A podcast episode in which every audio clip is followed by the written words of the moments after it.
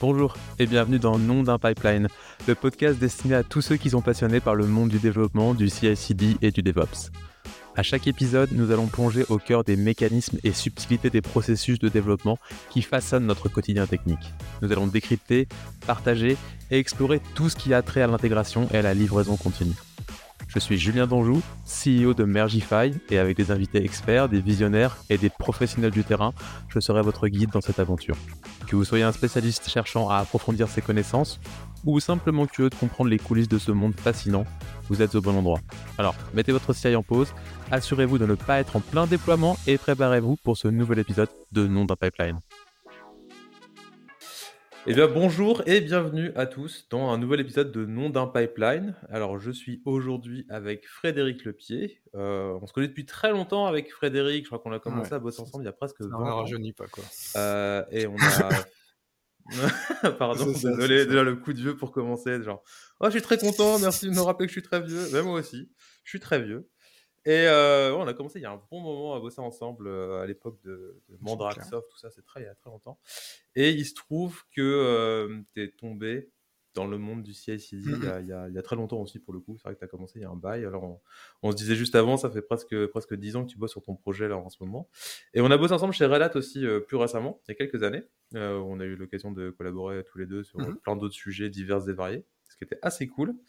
Et euh, bah, peut-être pour commencer, euh, ouais, Fred, si tu veux te présenter rapidement ce Ouais, que tu as fait dans ta longue carrière. début, parce que sinon on en a, on a pour longtemps. Quoi. Un résumé. bah, je suis Frédéric Lepied, je travaille chez Red Hat actuellement, donc dans des équipes euh, qui font de l'intégration continue euh, de manière un peu spéciale avec les partenaires. Donc on va, on va en parler pendant l'épisode.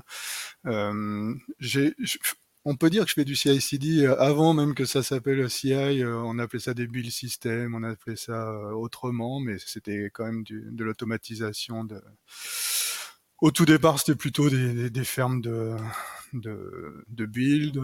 Après, il y, a eu un peu de tests. Euh, Après, on a essayé de faire des tests sur du hardware, c'était un peu compliqué aussi chez Mandrake. Euh, voilà, on, a- fait du CI pendant longtemps. C'était euh, c'était euh, bah, un peu tous les j'ai j'ai un peu tâté un peu tous les outils. Euh, Je sais plus comment ça s'appelait. euh, Buildbot au début. On avait nos trucs à nous. On avait du Jenkins. Que j'allais dire, ouais. on avait tout. Enfin, on- j'ai fait un peu de tout, hein, du, euh, du GitLab CI, euh, du GitHub Action. euh. J'ai travaillé beaucoup avec Zool aussi pendant un moment, quand on faisait de l'OpenStack à l'époque, hein, avec euh, Zool et Gerrit en tandem. On avait même fait une, euh, un bundle de tout ça qui s'appelait Software Factory à l'époque, qui existe toujours d'ailleurs, qui s'appelle toujours Software Factory, qui est aussi connecté à GitHub maintenant, et qui euh, et qu'on continue à utiliser hein, de notre, notre côté pour développer notre, notre solution de CI. On utilise un CI toujours aussi, Ok, ce qui est normal quoi. normal. Là, C'est une bonne pratique, hein, c'est eat your own dog food, euh, c'est ce que beaucoup de boîtes SaaS euh, dans le dev tout le font, euh, c'est quand même une super pratique si tu Mhm. fais un outil que tu n'arrives pas à utiliser Ouais, ouais, toi-même, c'est pas bon signe. Et euh, ouais, Zool et Gerrit, je pense que c'était quand même pas mal en avance. Ils sont pas, c'était pas assez bon en termes de- d'expérience utilisateur pas fa- face à GitHub, tout ça, qui sont quand même super simples d'approche pour les nouveaux, pour les débutants. Mais pour les gens expérimentés qui veulent des trucs assez solides, c'était quand même. Enfin, ouais, pour l'instant, moi, j'ai pas trouvé mieux, quoi, en vrai. Mais, mais, Bah, il- il- ça- en fait, le truc, c'est que Zool a un super truc avec, ils ont Mm. euh, tout un système de merge queue, etc. On connaît bien aussi chez nous, puisque, enfin bon, bah, moi et Mehdi, on a bossé dessus aussi, et puis c'est ce qu'on a fait un peu chez Mergify. Mais, euh, et le truc de Gerrit, c'est que, enfin, je, je sais pas si l'UI a beaucoup changé, mais c'est vrai que l'UI UX c'est pas forcément super friendly, Ouais, c'est c'est ça, c'est-. C'est pas c'est dommage, quoi. en termes de friendliness. Après, je parle encore à beaucoup de gens qui utilisent, euh, pas forcément Gerrit, mais qui adorent le côté dans Gerrit de, de tout ce qui est stack PR, enfin, ce qu'on appelle des stack PR sur GitHub, c'est-à-dire le Ouais, côté ça, stack, d'avoir une branche et pouvoir review les commits individuellement. Ce que GitHub, c'est toujours pas faire. Nous, on a développé un outil, du coup, qui fait un peu Mhm. l'équivalent de Git Review qu'on utilisait euh, sur Gerrit euh, à l'époque d'OpenStack et compagnie. On a fait un équivalent avec notre CLI Emergify qui pourrait de faire ça, donc de faire une branche et d'avoir des commits qui sont euh, plusieurs PR, en fait, et de review tous ces trucs-là individuellement. Et ce qui marche assez bien, c'est cool. On, l'utilise en interne, on a des, gens dans la communauté qui l'utilisent aussi, donc c'est plutôt cool. On voit que ça fonctionne. C'est pas au niveau de Gerrit, parce qu'en vrai, l'UI, on se repose sur GitHub qui n'est pas forcément fait pour ça, donc il y a des quelques limitations. Mais c'est mieux que rien. Mais euh, c'est un vrai problème parce qu'en fait, on s'est rendu compte avec euh, pas mal de, de, de- pas mal de gens qui font ça euh, c'est qu'en gros, il y a... les gens ont un problème, donc c'est orthogonal au CI, mais c'est un peu lié aussi, c'est qu'en fait, le, plus gros problème des équipes au-delà du CI, c'est les code review et le pick-up time des, des PR. C'est-à-dire que les, équipes, elles font des PR et personne ne les mmh. review. C'est un peu le problème qu'on entend souvent. Il y a des boîtes avec, on discutait il n'y a pas très longtemps avec Axolo qui a un outil pour aider justement en synchronisant Slack et GitHub pour aider les équipes à bah, réduire le pick-up time, euh, améliorer le review time, etc. Mais le vrai problème, c'est qu'il y a des problèmes de fond, c'est que souvent les paires, elles font genre 2000 lignes et qu'elles ne bah, sont pas en fait en plein de petits bouts. Et comme t'as pas, voilà, et en fait, du coup, forcément, personne n'a envie les reviews et les reviews, ça prend des mmh. plombes. Du coup, la paire, elle est bloquée pendant trois semaines. Et le fait est qu'il n'y a rien dans GitHub, et je pense dans GitLab aussi, qui t'encourage vraiment à découper les. Tu peux les découper en commit, mais bon, après, tu revues pas les commits, tu revues la mmh. paire en, entier. Ouais, c'est pas fait pour. C'est ça, tu peux accéder aux mmh. commits dans les, dans les de GitHub et les regarder un par un, mais en fait, le. Non, non. Bah non, le workflow est pas fait pour ça en fait. Le workflow il est pas fait pour ça et c'est un peu, c'est un peu tout. Du coup, le, ce que beaucoup de gens utilisent, mmh. c'est le squash merge là, du coup, dans GitHub. Comme ça, les gens font des git push sur leur branche avec des, des fixes partout de, dans la PR, PR 25 commits qui ressemblent à rien, qui sont pas ordonnancés, puis à la fin, tu squash tout histoire d'avoir hmm. un historique clean. Euh, donc c'est pas Et c'est vrai que là-dessus, euh, guérit. Bah, après, sur la maintenance aussi, moi, le fait qu'il y ait qu'un seul commit pour faire des cherry picks, quand tu as des branches de maintenance et tout ça, c'est quand même super intéressant. Après, quand tu as 10 commits dans une branche, pour une seule feature, tu sais pas trop. Enfin, c'est beaucoup plus chiant à gérer, en fait. Ouais, mais je, je, suis le premier. Euh, à, engueuler mes ingénieurs quand ils me font des changements euh, qui sont bons. Mais en fait, dans la perf, il y a trois changements différents. Même si la perf fait 20 lignes, il y a trois changements. Là, tu as corrigé une typo. Là, tu as changé le nom d'un truc euh, parce qu'effectivement, mmh, c'est logique, mais c'est trois changements différents. Fais-moi trois paires parce que ta paire, en fait, dedans, tu as corrigé un bug ou tu as rajouté une feature au passage. Et on va devoir la revert parce qu'elle sera cassée. Ouais, à ce moment-là, tu peux, tu peux faire une paire avec plusieurs commits. Mais bon.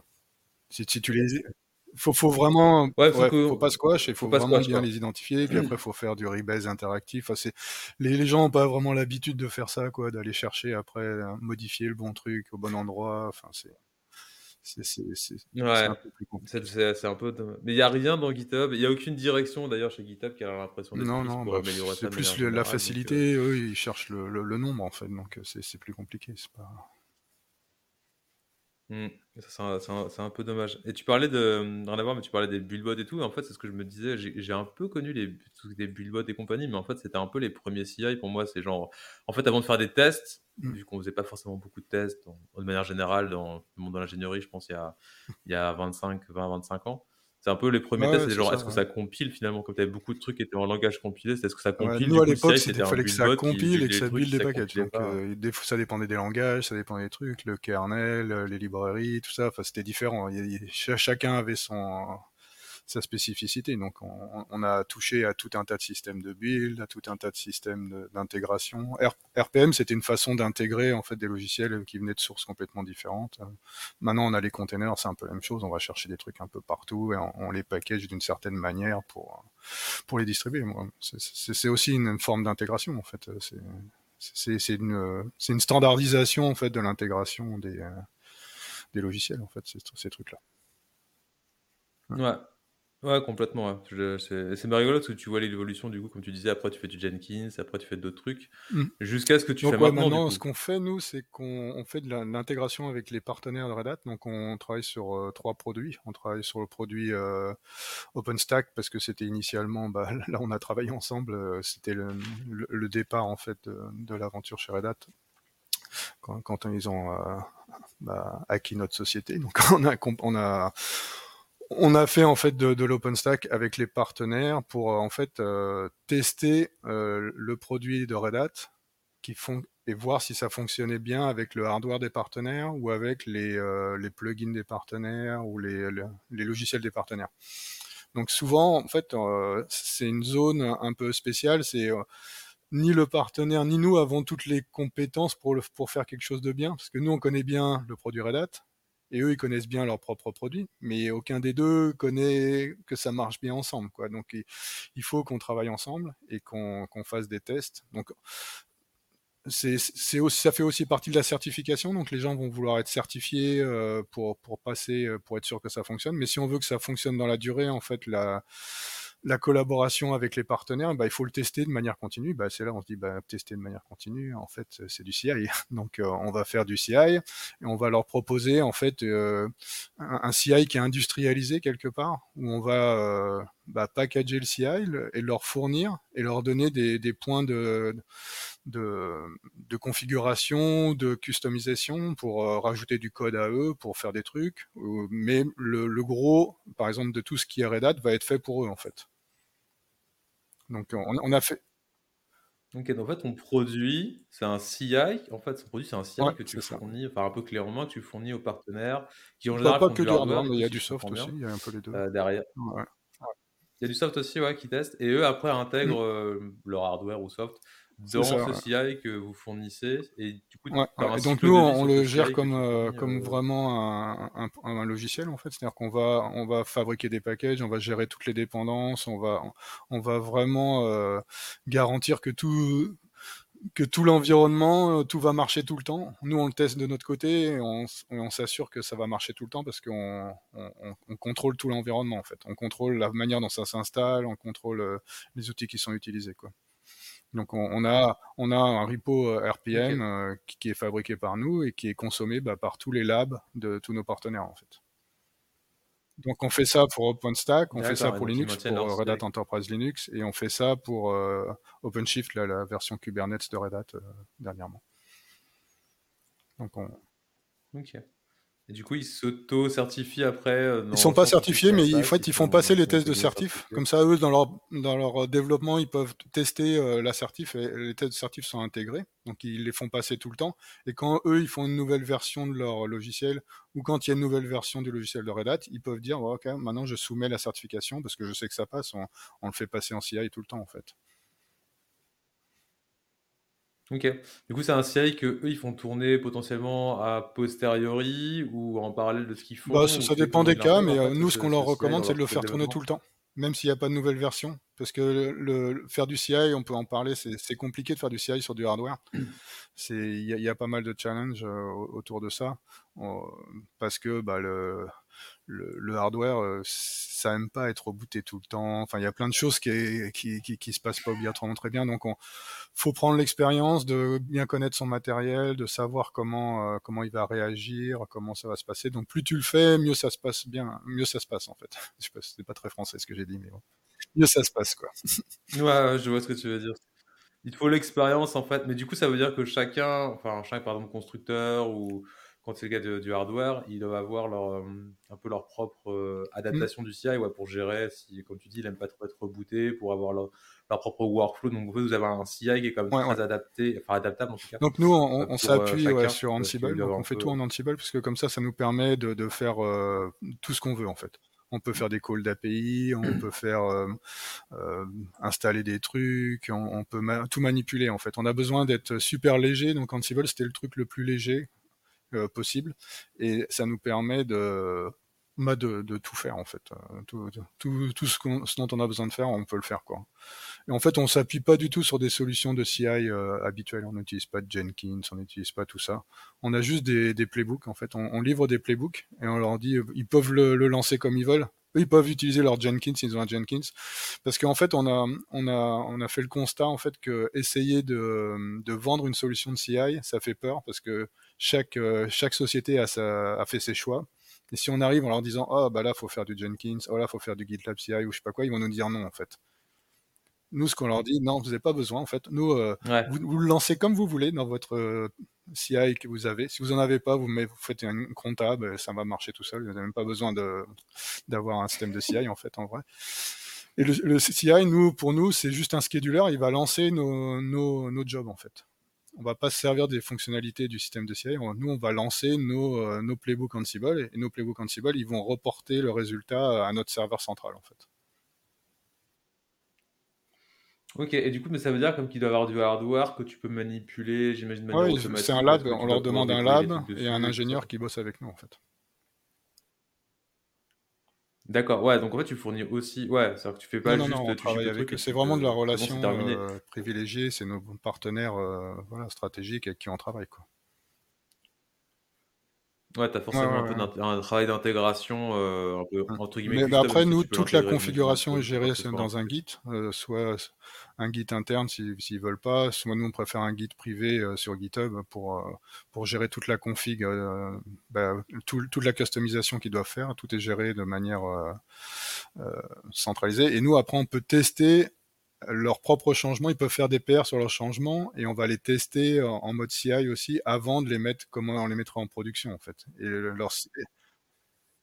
Ah donc c'est trop bien, toi tu as accès à leur config custom, ils te la partagent dans leur guide, et du coup toi tu peux brancher ton CI à toi de ton CI. Non, non, nous on fait pas ça, mais ils peuvent le faire eux-mêmes dans leur, euh, dans leur propre lab en fait. Ils vont, ils vont tester leur PR euh, dans leur propre lab avant d'émerger en fait. Donc on a, on a, on a, été jusque-là ah, et on, a fait la même chose qu'il y avait dans Zool, de, faire les dépendances, de gérer les dépendances. Donc nous, on peut avoir un changement de code, ils peuvent avoir aussi un changement de configuration, ils peuvent tester les deux en même temps, parce que quand on fait un fixe pour un partenaire, on va lui demander de le retester avec le changement de code qu'on a fait. Quoi. Ah, du coup, tu es capable de, tester bien en amont tes changements des, deux côtés, en fait, sans casser le, le, lab derrière qui va valider. Et euh, puis on teste, on teste toutes les branches des produits que nous on bah, distribue, donc ça, ça, peut faire des matrices assez grandes, donc ça, ça, dépend vraiment des partenaires. On peut, on peut gérer plusieurs versions en parallèle. Nous, ce qu'on leur recommande, c'est de tester une version stable pour laquelle ils veulent faire la certification et toujours tester la version de dev euh, qui est en cours aussi, la dernière version de dev, pour, pour être sûr que, que tout est tout, tout, tout va rester, euh, tout va fonctionner dans le futur. Quoi. Après, on peut aussi tester. Du coup, tu gères quand même un cycle de vie de, de, ton, de ce produit-là? Tu as un cycle de vie Non, nous, on fait du continuous delivery. On, on, tout, tout, on, release tous les jours, on release des, nouveaux, des nouveautés, des, des fixes, des machins. Donc, euh, dans, dans des nouveaux packages qu'eux peuvent euh, mettre à jour. Ils mettent à jour tous les jours, en fait. C'est ça, ils sont, ils sont obligés de mettre à jour, obligés. C'est mieux pour eux de mettre à jour tout le temps, etc. Et ça, c'est pas un problème, du coup, au niveau des équipes de l'autre côté, parce que souvent dans les CI, t'as, as, tu peux avoir ce problème-là, en fait. C'est que là, j'imagine qu'en eux, c'est un vrai outil qui les aide à savoir qu'ils vont dans la bonne direction. Donc, ils, c'est pas forcément un frein, parce que bon, t'as toujours ce problème de CI avec les développeurs, je trouve, où t'en as qui, qui, embrassent le truc en mode genre, bah, en fait, c'est trop bien, ça valide ce que je fais en permanence. D'autres qui font, bah, des fois, c'est rouge, ça passe pas, ça me fatigue, on n'aura pas de CI, j'irai plus vite. Bon, c'est forcément moins bien parce que ça marcherait pas. Donc là, ils le prennent bien, du coup, parce que ça les aide vraiment à avoir le truc qui est validé, certifié à la fin. Bah, nous, on, ouais, oui, parce qu'en en fait, on fait, on fait la maintenance, toutes les nouvelles versions des produits, il faut toujours faire un peu des adaptations, etc. Donc, euh, on, on, fait tout ça pour eux et tout ça, euh, et, euh, et un gain de temps énorme pour eux. S'ils devaient réintégrer tous les produits Red Hat tout le temps, bah, ça, leur prendrait beaucoup de temps en fait.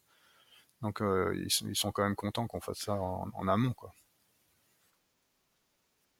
Et tu arrives à mutualiser une partie de, ce truc-là, en fait, petit à petit, de, différentes adaptations qu'il y a dans chaque. Euh, chaque, chaque euh, c'est pas des clients, mais des, chaque partenaire. Ah oui, mais nous, en, fait, on livre un seul truc. Hein, c'est le même truc pour tout le monde. Hein.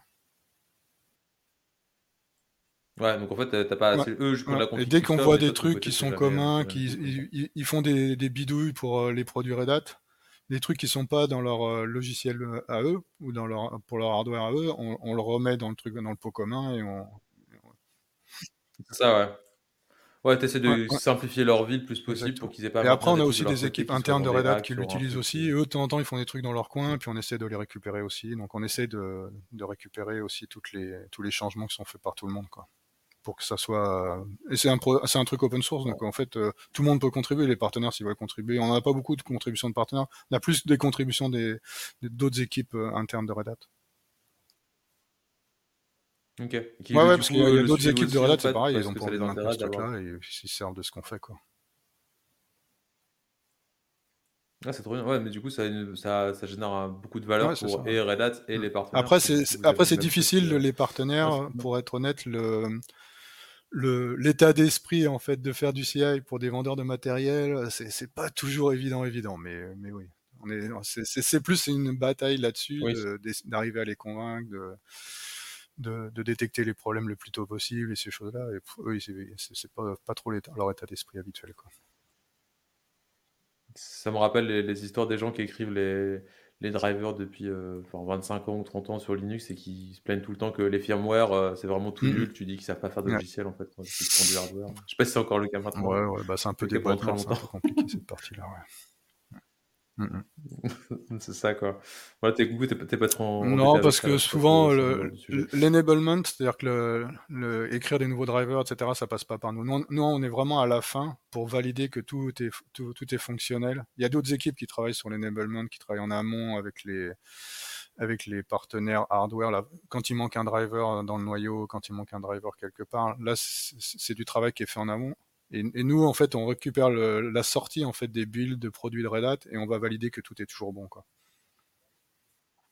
Ça, ça peut arriver qu'il y en ait qui servent de nos produits pour le développement, mais c'est pas vraiment fait pour le développement. C'est vraiment fait pour la validation euh, à la fin de la.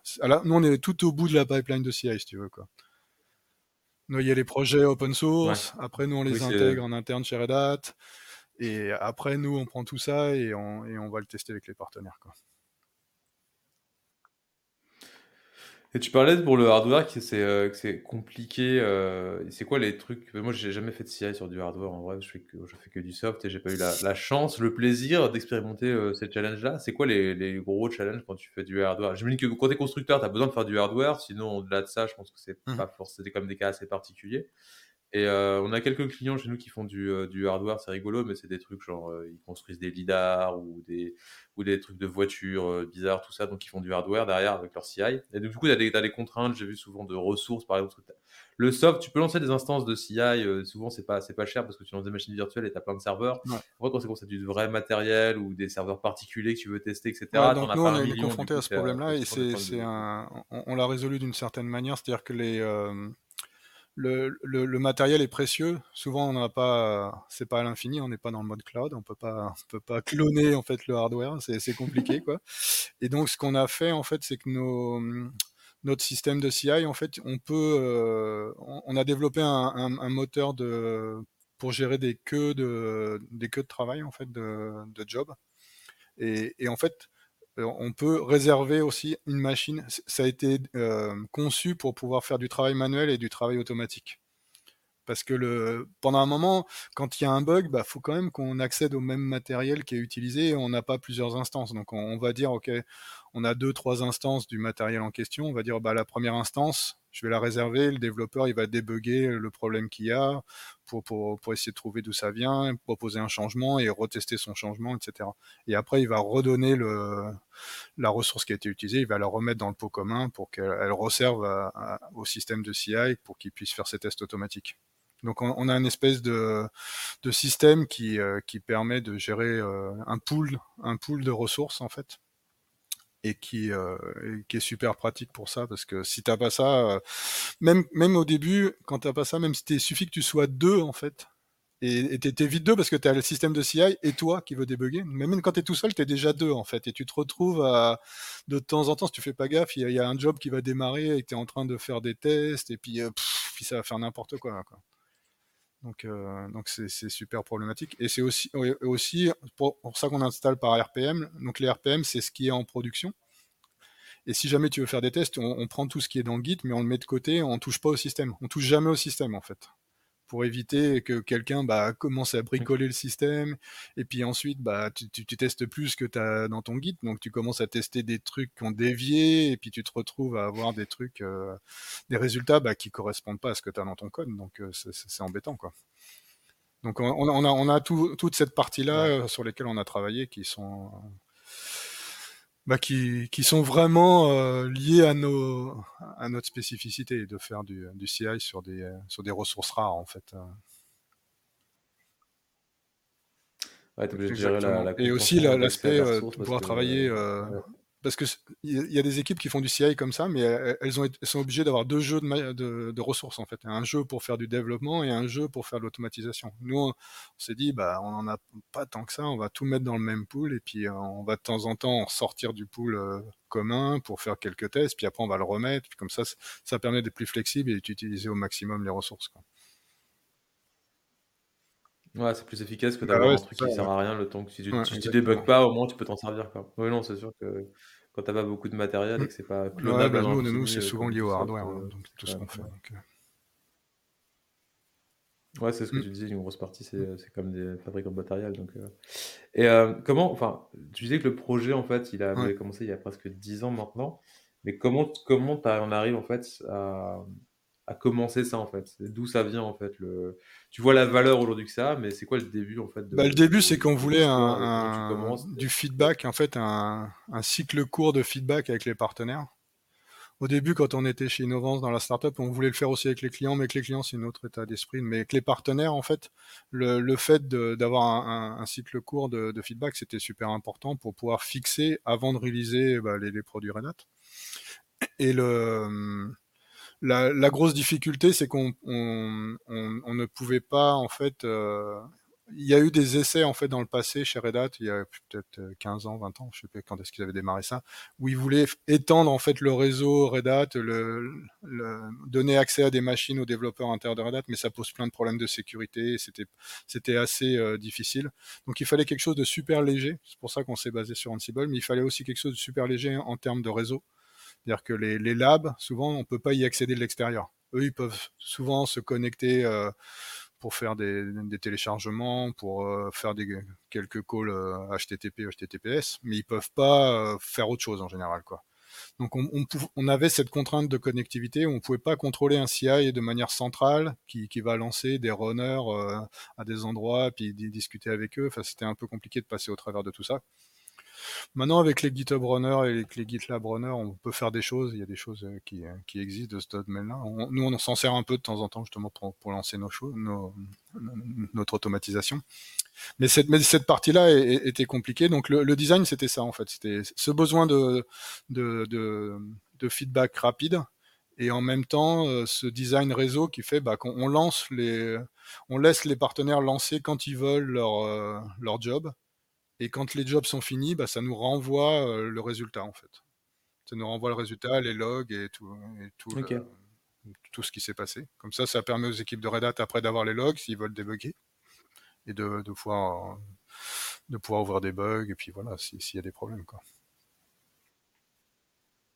Et euh, bah ouais, du coup, tu as, mmh, la formation qui circule beaucoup plus rapidement entre toi, tes partenaires.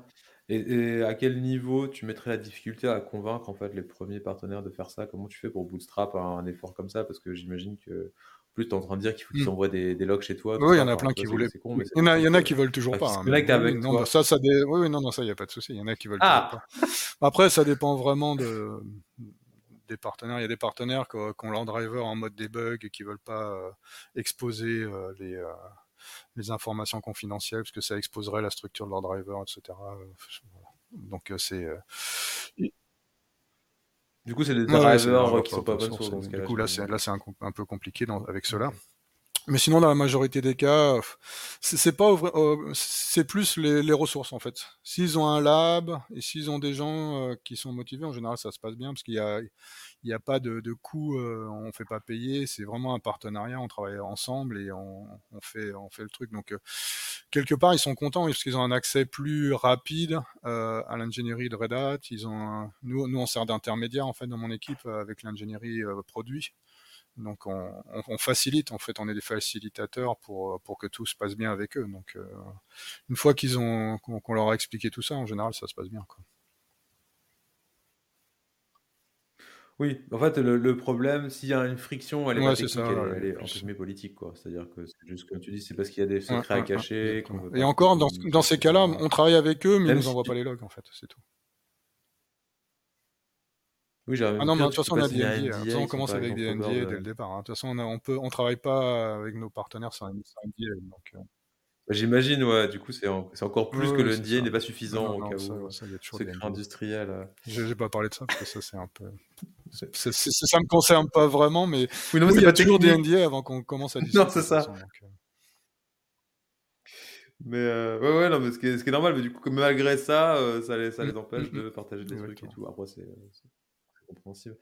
Et c'est quoi, du coup, les, les next steps pour vous, les prochains, je sais pas, les prochains gros objectifs Là, ça fonctionne? Vous avez un CI, vous faites du CI de CI, et euh, qu'est-ce qui vous reste en gros à faire? C'est pas, c'est jamais fini parce qu'en fait les produits ils évoluent tout le temps. Donc la, la partie euh, vraiment cœur de notre solution de, de, CI, elle, elle est finie entre guillemets parce qu'on a, on a, une, on a une API, on a plein de choses, et voilà, on a une UI, on a, on a plein de choses qui ont été développées pour, euh, pour faire de l'analyse, l'analytique aussi, pour, sur les datas de, des partenaires, etc. quelque chose que j'ai pas expliqué, c'est que les partenaires, ils ont un portail en fait sur lequel ils peuvent se connecter et ils voient leur propre job en fait. Ils voient pas les jobs des autres partenaires évidemment. Et nous, en tant que Red on voit tous les jobs en fait. Donc c'est un truc un peu spécial aussi. Les, solutions de CI, elles, font pas ça en général. Elles ont pas du, de la multi-tenancy un peu bizarre où, euh, où chacun voit son truc, puis il y en a un qui voit tout en fait. Donc euh, c'est un peu c'est un peu spécial quand même. C'est vraiment un truc de gestion de partenariat. C'est du CI orienté produit et partenariat en fait ce qu'on fait. Donc c'est quand même un truc un peu un peu spécial quoi. C'est vrai que chacun garde son CI dans son coin. Ouais, là, là on a ce problème-là qui est compliqué. Donc là, pour l'instant, on a résolu le problème à un partenaire. Et le, truc d'après, c'est quand on travaille avec plusieurs partenaires en même temps. Et là, pour l'instant, on n'a pas encore résolu vraiment le problème. Et on a, on a des cas où ça arrive, où on, a des gros, euh, des gros projets, où on doit être sûr que plusieurs, euh, tu vois, un vendeur de, stockage, un vendeur de solutions de réseau et un vendeur de matériel euh, de serveur, et que tout fonctionne bien ensemble, bah, on va vouloir partager des jobs et tout. Mais là, pour l'instant, c'est un peu compliqué cette partie-là. Donc ça, c'est un truc qu'on a, qu'on qu'on a un peu dans notre backlog, et pas obligatoirement un truc qui, qui nous arrive très très souvent, donc on, on va l'adresser quand ça nous arrivera un peu plus. Mais pour l'instant, ce qu'on fait, c'est qu'il n'y a que Red Hat qui voit les résultats, et puis on discute avec les gens individuellement après. Quoi. Mais euh, ça marche aussi, c'est pour ça. Ça marche aussi. c'est pas indispensable. donc voilà, on a ces Et, par, contre, le gros du boulot, en fait, c'est plutôt de suivre les évolutions de tous les produits de Red Hat. Et là, c'est la customisation bah, de, de, chaque en fait euh, pipeline de CI pour chaque produit en fait, pour euh, pour euh, OpenStack, pour OpenShift et pour RHEL. Ok. Et du coup, vous êtes aidé par les autres équipes en interne de Red Hat, comme tu dis, sur les autres produits ouais, ça, ça, nous arrive. À votre... non, c'est rare. Ça, vous arrive ou c'est tout le temps le cas genre parce... ouais, c'est nous qui faisons le boulot. C'est vous qui devez faire le boulot du coup de... Même comme ça, maintenant, euh, l'étape d'après, ouais, ce qu'on est en train de faire aussi, c'est de, de, descendre encore un petit peu d'un cran. C'est-à-dire qu'on on, avait dit, ok, le CI, c'est compliqué de, partager le CI, donc on s'était mis un peu en dessous, on disait on va partager l'automatisation. Et maintenant, on se met encore en dessous, on va dire on va partager des, briques réutilisables de l'automatisation, parce qu'il y a certaines personnes qui veulent pas parce qu'on fait des choix en fait quand on dessine notre automatisation. On va le faire d'une certaine manière. C'est euh, nos playbooks Ansible, ils vont faire les choses dans un certain ordre. Ils vont faire tout. On a, fait des choix pour arriver à ce que ça fonctionne. Et il y en a qui veulent peut-être le faire autrement. Donc on ne peut pas aller super loin dans la flexibilité de ce côté-là. Ce qu'on fait en ce moment, c'est qu'on on a extrait tous nos rôles Ansible en fait et on va les mettre dans une collection Ansible, une collection Galaxy. Et comme ça, les gens, s'ils veulent aller encore plus bas, ils peuvent aussi euh, aller chercher euh, un petit rôle pour faire juste un truc. Par exemple, je sais pas, faire le miroir de toutes leurs images euh, de containers. voilà, on a du support pour ça. Ils peuvent, ils peuvent écrire un petit playbook, utiliser ce truc-là et puis le faire s'ils ont juste besoin de ça, quoi. Donc, on, a, ouais, on a, on a des trucs un peu dans toutes les directions, en fait, dans ces parties-là, quoi. Non, bah non, c'est jamais fini en fait un, un système de CI parce que tu as les produits qui bougent tout le temps. Euh, enfin, y a, tout l'environnement bouge tout le temps en fait. Donc, euh, on n'a pas de. Ouais, c'est tu dis aussi que tu fais du, ouais. du continuous ça, delivery en fait, parce que tu, mm. tu, mets à jour tout le temps ton système et que tu Puis on gère le, cycle de vie des produits Red Hat, c'est-à-dire qu'il y, y, en a euh, toujours des nouveaux qui arrivent, mais on a des, aussi des, des anciens qu'on abandonne, donc euh, qui sont plus supportés, donc il faut gérer tout, tout, ce cycle de vie là aussi. Donc, Ok. Du coup, ils sont plus supportés parce que tu arrives à la fin de, du... Mm, mm, mm. du support. Ok, ouais. Oui, c'est ce qu'il y a de aussi. Euh... C'est bien, ça c'est les bons moments, c'est là où tu fais le. C'est là que tu t'aperçois qu'il y en a encore des jobs qui tournent, tu dis mais qu'est-ce qu'ils font en fait euh? Ouais, c'est ça, c'est fini. Il faudrait leur dire que c'est fini. Arrêtez, ça sert plus à rien. Ça c'est cool. Euh, ça me fait penser du coup, on, parlait du, du, début, de comment on arrive là, et euh, pour le projet, mais mon autre, question, euh, d'un point de vue euh, encore plus euh, take a step back, c'est toi personnellement, comment tu en arrives en fait à faire ce projet-là? Qu'est-ce qui t'a mis en fait sur qu'est-ce qui t'a fait arriver sur du CI Alors, tu faisais du buildbot, tout ça, parce que effectivement, tu faisais pas mal de packaging, etc. mais comment tu arrives sur ce truc de CI de CI finalement? C'est quoi le chemin pour arriver à mmh. déjà s'intéresser à ça de, de prime abord. Et, je ne euh, sais pas exactement expliquer complètement, mais le, moi j'ai un background de développeur, donc au, final quand quand on développe euh, des, euh, des systèmes, moi tout de suite je me dis bah ouais, ok, bah, c'est du soft en fait. Donc euh, du CI c'est du soft, bah on va le développer comme on développe du soft. Donc on va on va faire des tests sur notre système de CI, on va le retester, on va le redéployer, on va le on va voir si ça marche toujours tout le temps. Enfin voilà. Donc on, on fait pas on fait pas du soft euh, parce que c'est de la config, c'est des trucs, mais à la fin, euh, ça fait des changements partout. On est obligé de gérer les dépendances des changements, de tout ça, comme tu développerais du code euh, dans un langage de programmation, même si c'est du YAML, même si c'est du fichier de config, mais c'est tout ça. Bah finalement, tu dois quand même les tester de la même manière, quoi. Donc, je pense que c'est ça a dû venir comme ça en fait, c'est que tu tu te dis, bah, tout ça, c'est la même chose. De toute façon, on le met dans des guides déjà. Donc, euh, si tu mets dans des guides, ça ressemble quand même à ce que tu fais quand tu fais du développement. Donc, à un moment, bah, tu, fais la même chose. Quoi.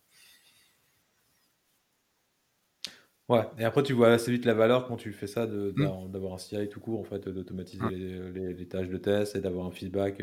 Ouais, c'est toujours pareil, c'est que tu raccourcis la feedback dans, dans, tous les sens. C'est que tu as plus vite le résultat de, mmh de derrière euh, comment ça, si ça fonctionne bien, s'il y a un truc qui a été cassé, et de pouvoir euh, derrière revenir en arrière si besoin, corriger, etc. Et l'idée initiale quand on était chez Innovance avant d'être acheté par Red Hat, c'était de d'avoir une chaîne qui parte de, de chez nous en fait et qui aille jusque en production chez les clients quoi et que de pouvoir pousser automatiquement en fait des changements, une nouvelle version d'OpenStack, euh, on teste les mises à jour, on teste euh, en pré-production, si c'est en pré-production ça passe, hop après on passe en production, etc. de la manière la plus automatisée possible quoi. Ça me fait penser à un sujet dont on parlait avec, euh, avec Clément dans le, premier épisode de, de Dans un pipeline, où en fait, eux, ce qu'ils font chez Zama, c'est en gros, ils ont une sorte de fork d'un projet mmh. open source qui est aussi euh, public, mais euh, et en fait, tu as ce problème de dépendance en fait entre différents projets.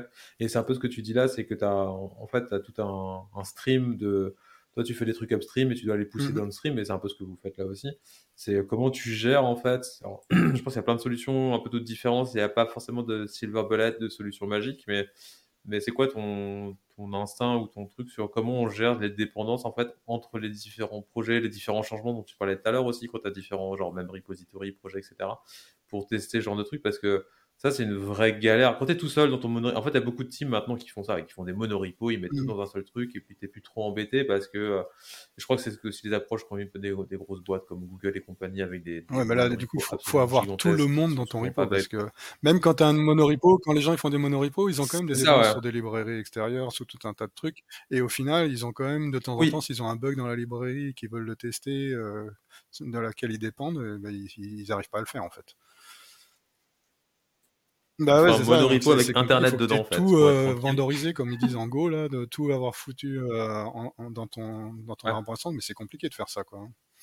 Donc, euh, donc nous, nous on gère les dépendances. Ouais, c'est un compromis. comme comme fait Zool avec les depend zones dans notre projet. C'est-à-dire qu'on met un depend zone sur, sur tout un tas de trucs et on va automatiquement euh, euh, bah, récupérer la dépendance et l'injecter en fait dans, dans, dans le système pour que ça puisse euh, être pris en compte en fait. Et je ouais, j'ai fait une, une, GitHub Action, je sais pas si ça tu voulais parler. J'ai fait une GitHub Action qui fait un peu la même chose en fait. J'ai une GitHub Action qui fait ça en fait et on s'en sert sur GitHub quand on a besoin de la même fonctionnalité. Dans notre CI, ça a été développé en, en, interne du CI. De notre, automatisation. Mais on a aussi la même chose en, GitHub. On a une GitHub Action qui s'appelle Dependzone, Dependzone Action.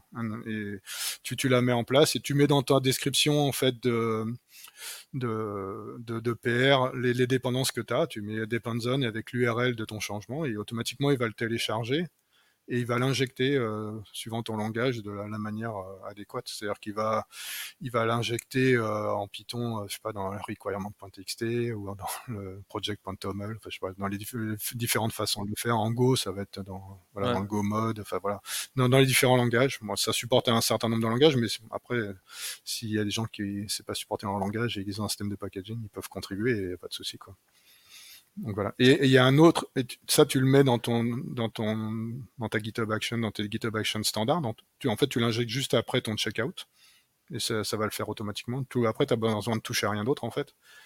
Et tu rajoutes une autre pipeline euh, GitHub en, en, qui va checker si le, en utilisant la même GitHub Action, mais en mettant une option spéciale qui dit le check, euh, check only. Et ça va aller regarder si les autres PR sont déjà mergés et elle va échouer si les PR sont mergés. Ça, ça permet de pas merger ta PR tant que les autres sont pas mergés en fait. Ok.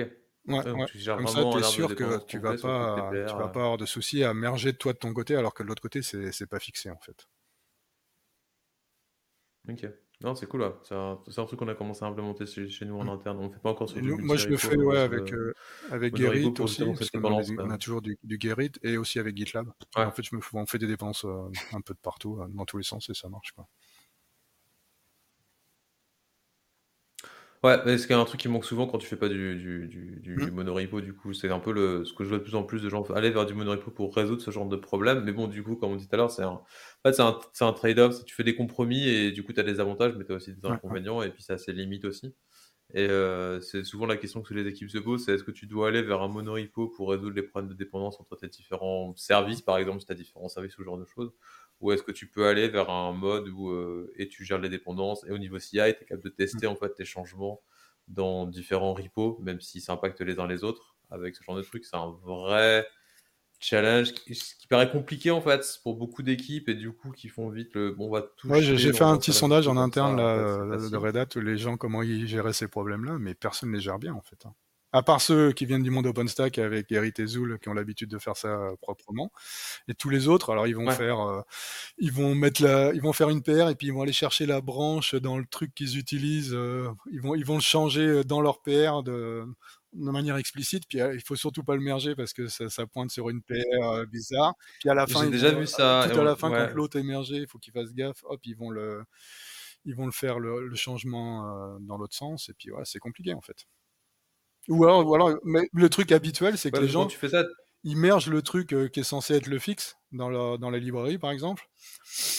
Et puis après, ils vont tester dans leur programme principal, ça va se planter, bon, bah, ils vont reverter ou ils vont faire un autre changement, puis ils vont recommencer, et puis donc ils ont du code qui est pété à un moment, en fait. Et ce qui est, ce qui est pas, ce qui est pas tolérable ouais, c'est ça, c'est complètement projet quand t'as plein de gens, quoi. C'est du bricolage. Ouais, c'est que là, tu fais du bricolage et si tu casses un truc, euh, ouais, bah, c'était une grosse équipe. Bah, c'est pour ça qu'en fait, on voit de plus en plus de, fait, de grosses équipes finalement qui Ouais, mais c'est dommage parce que en fait, c'est ça. C'est pas résoudre ce problème-là en fait. Euh.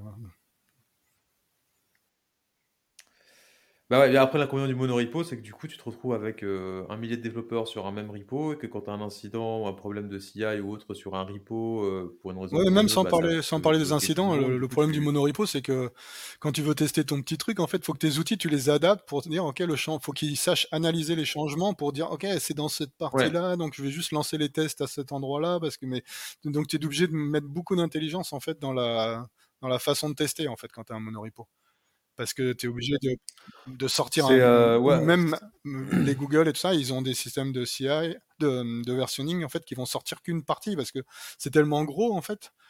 Il faut qu'ils puissent sortir qu'un sous-arbre en fait de, de, ton de tout ton code pour pouvoir tester que cette partie là parce que sinon c'est infernal. Tu, si, si, tu dois retester le, le, monde entier à chaque fois bah tu deviens fou quoi. Puis c'est pas efficace quoi c'est le ouais, je trouve c'est là où c'est là où tu as des outils comme, euh, Bazel ou, euh, ou des NX, des Rush etc. dans en JS qui font ça. Je crois que Bazel vient de chez Google d'ailleurs, c'est sûrement pas un hasard, mmh. mais, euh, qui font ce genre de trucs quoi, qui te sortent en fait, pour un changement particulier, je connais pas la commande Bazel exacte, mais en gros, il te sort, quels sont les fichiers, les modules impactés et quels sont les les tests à rejouer pour savoir ce qui a un impact. Alors je sais pas à quel point tu peux te gourer avec ce genre de trucs qu'il faut toujours bien exprimer tes dépendances et patati patata pour être sûr que t'aies pas de side effects. Mais euh, ouais, si t'as pas ça, en fait, on a, j'ai vu des gens justement, euh, même parmi nos clients, faire ça du monorepo sans système à la Bazel ou autre, et du coup, bah, galérer à base de si ce répertoire est modifié, alors lancer tel tel job. Et en fait, c'est très approximatif. Alors ça peut marcher, mais c'est très approximatif. Et euh, bon, si tu te gourres, ben, du coup, tu peux avoir des trous dans la raquette et émerger des trucs qui sont cassés. Mmh, mmh. Donc ça, c'est un peu pas cool. Ce qui est moins le cas quand tu as une approche un peu plus bah, holistique en mode genre bah, je lance tous les tests de toute façon euh, puis on verra bien mais sur un monorepo c'est impossible parce que euh, l'effet d'échelle fait que ça coûte vite très très cher quoi. tu as ça puis après tu as les ACL qui est responsable du code tu as, besoin de, tu amènes la tu as une complexité mais qui, qui, se retrouve ailleurs en fait qui se retrouve dans la gestion bah, de, des sous-arbres en fait euh, qui est en charge des sous-arbres qui doit faire les reviews enfin ce genre de choses quoi. Ouais, en fait, ouais, c'est que tu as moins de la délimitation, elle est moins facile en fait Bah à ouais, avoir c'est quand c'est un repo, une équipe, enfin ou des repos, une équipe, c'est plus facile parce que la la la séparation logique, elle se paraît elle paraît plus mmh naturelle en disant: «C'est vos repos, c'est vos trucs», mais là, tu sais jamais trop comment genre le fichier central de configuration de Bazel, qui le maintient? C'est tout le Bah monde ou ouais, c'est personne? ça. C'est un peu et j'ai moi, quand c'est tout le monde, je crois que c'est souvent personne en fait. Mmh mh. C'est un peu le c'est un peu l'effet, heu, l'effet foule où, heu, il y a trop de gens qui maintiennent le truc, du coup personne n'ose y toucher, personne ne fait rien. J'ai vu ça dans des gros projets où en fait, heu, tout ce qui est un peu commun, bah, en fait, personne n'ose vraiment y toucher parce que c'est trop le bazar, il y a trop de gens et tu as pas ce sens de ownership parce que c'est trop gros en fait. Donc tu joues dans ton petit coin et et pas sur les trucs qui sont en commun, qui sont pas vraiment maintenus au final. Mmh. Ouais, dans OpenStack, c'était pas mal géré cette partie-là négatifs. avec, heu, comment il s'appelait, notre ami, qui gérait la partie centrale en fait, et qui, heu, qui Ouais, il y avait les tous les modules, heu, Oslo, tout ça aussi qui était, heu, qui était le code commun, Ouais, c'est ça. Ça, c'était pas mal parce que les gens, ils essayaient de trouver le code commun et ouais. d'essayer de le remettre ensemble. Enfin, il y a il y a il faut faut mais faut faut le faire de manière, même explicite en fait. Faut faut que les faut que les gens en aient conscience et et regardent ces choses-là. Quand tu as des gros projets, c'est pas c'est pas si facile que ça à faire en fait. La ouais, la partie Oslo dans OpenStack, c'est la partie en fait des, juste pour ceux qui ont pas fait Mmh. d'OpenStack, il y en a sûrement Mmh. beaucoup, mais c'est la partie en fait où, heu, des bibliothèques étaient construites à partir du des fois à partir du code existant dans différents projets, qui étaient, heu, refactorisés dans une bibliothèque pour, heu, tout le monde, qu'on appelait Oslo parce que tous les modules commençaient par Oslo quelque chose.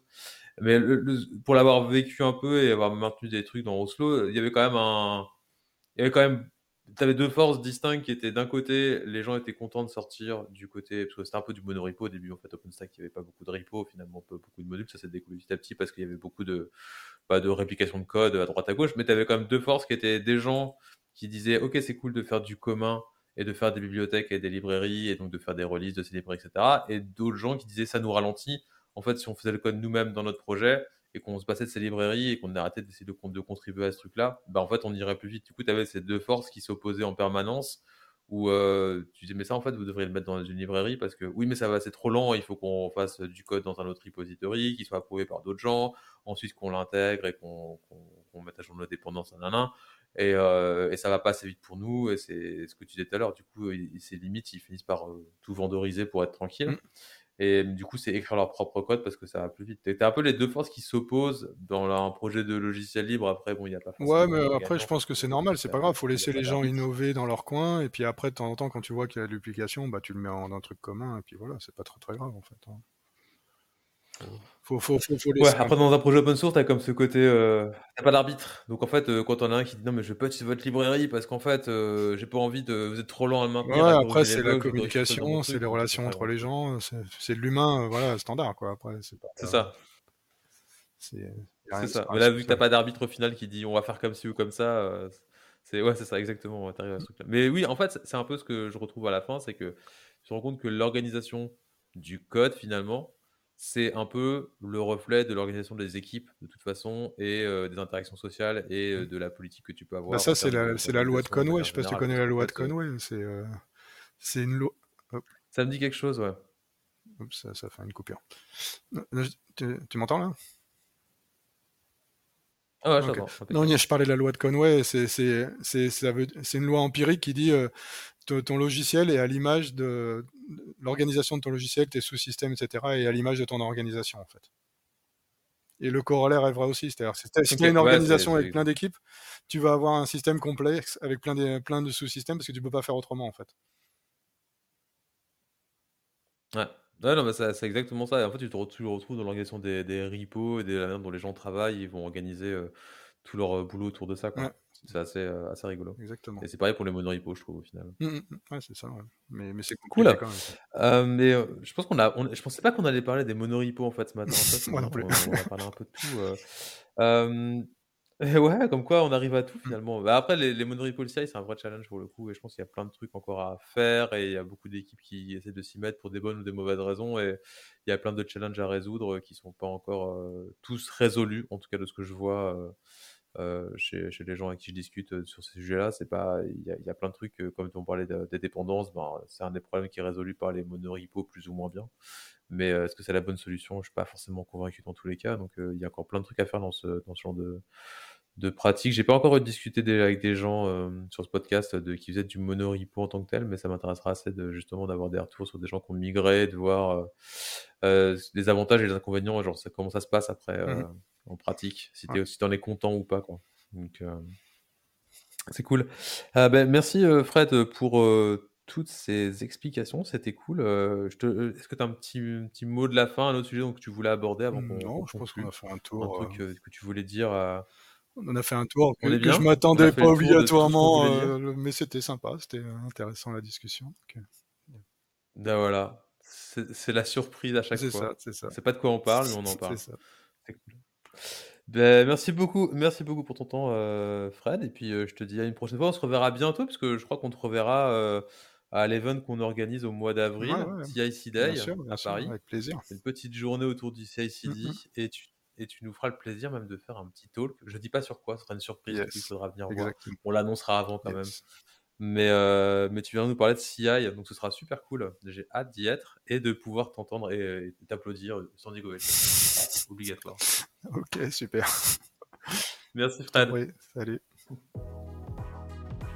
Et voilà, c'est la fin de cet épisode. Un grand merci à vous de nous avoir écoutés aujourd'hui dans cette exploration du monde fascinant du DevOps. Si ce podcast vous a plu, n'hésitez pas à le partager, voire à me laisser un avis, voire à me laisser 5 étoiles sur votre plateforme de podcast préférée. Ça m'aiderait énormément et ça fait toujours plaisir. Restez connectés pour encore plus de découvertes, d'astuces, de témoignages inspirants dans les prochains épisodes. Et d'ici là, ben, gardez vos pipelines fluides et votre CI bien affûté. A très bientôt pour une nouvelle aventure au cœur du CI-CD.